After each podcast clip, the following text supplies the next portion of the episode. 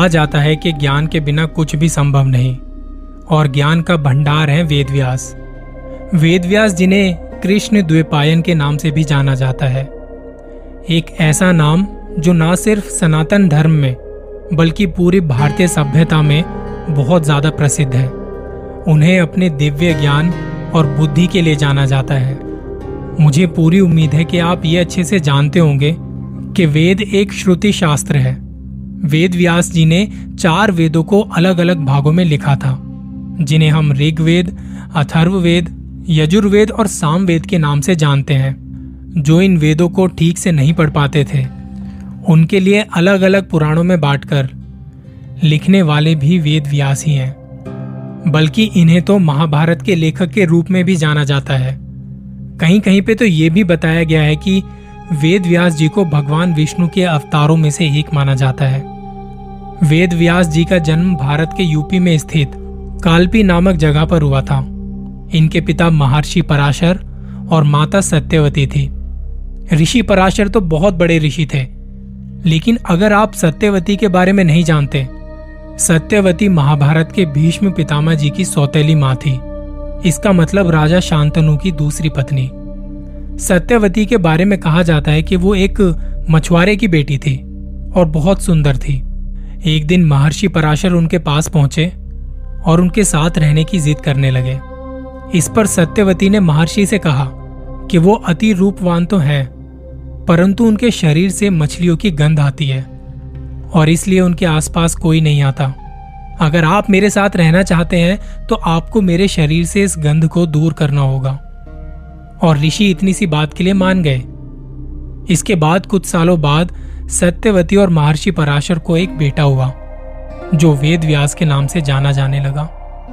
वेद व्यास अपने पिता की तरह बहुत बड़े ज्ञानी हैं। वो प्राचीन भारत के सबसे बड़े कवि और लेखक माने जाते हैं। महाभारत जो इस दुनिया का सबसे बड़ा ग्रंथ है, उसे भी उन्होंने ही लिखा है। इसके साथ साथ वेद व्यास जी ने 18 पुराणों की भी रचना की है। कुछ लोगों का कहना है कि वेद व्यास जी ने एक लंबा जीवन बिताया। और 116 वर्ष की आयु में उनकी मृत्यु हो गई। लेकिन पौराणिक कथाओं के अनुसार उन्हें चिरंजीवियों की सूची में सम्मिलित किया है। कहा जाता है कि वो वेद और पुराणों का ज्ञान पूरी दुनिया में बांटने के लिए वेद एवं पुराणों को हमेशा ब्रह्मांड के अंत तक बनाए रखने के लिए वो आज भी जीवित है। सवाल ये आता है कि अगर वो आज भी जीवित है तो वो रहते कहाँ हैं? लोगों का मानना है कि वो उड़ीसा और छत्तीसगढ़ में फैला हुआ एक बहुत बड़ा सा जंगल, जो दंडक वन के नाम से जाना जाता है।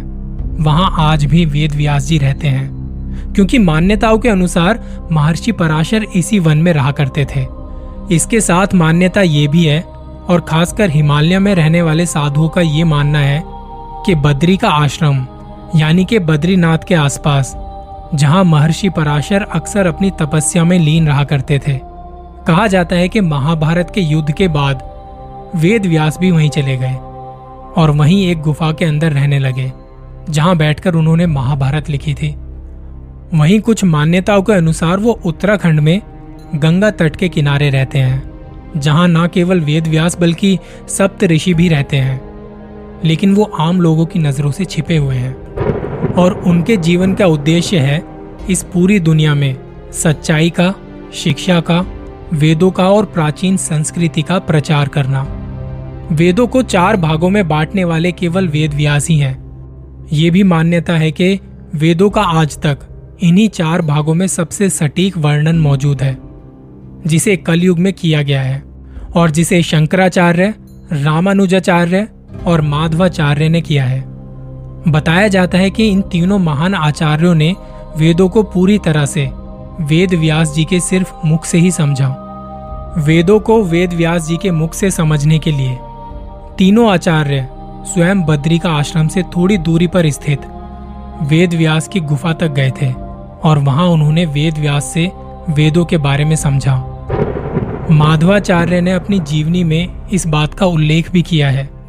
इस जगह के बारे में अगर आज के हालातों के मद्देनजर समझें, भारत और चीन के बॉर्डर के पास उत्तराखंड में एक गाँव है, जिसे माणा गाँव के नाम से जाना जाता है, जहाँ पर अलखनंदा और सरस्वती नदी आपस में मिल जाती हैं।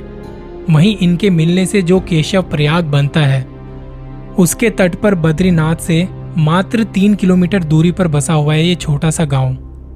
वहाँ पहाड़ी के ऊपर एक छोटी सी गुफा है, जिसे वेद व्यास जी की गुफा के नाम से जाना जाता है।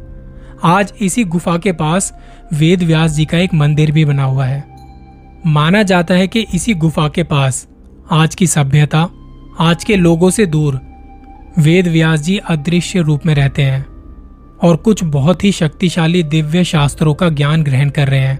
ऐसे दिव्य शास्त्र जो उनके अलावा किसी और के पास नहीं है, इनका भी उद्देश्य कलकी से मिलना है और उन्हें वेदों का ज्ञान देना है।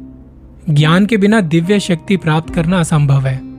अस्त्र शस्त्र चलाने के लिए भी ज्ञान बहुत ज़रूरी है, और कलकी को ज्ञान देंगे खुद वेद व्यास जी। आज के एपिसोड में बस इतना ही। अगले एपिसोड में मिलेंगे किसी और चिरंजीवी की कहानी के साथ।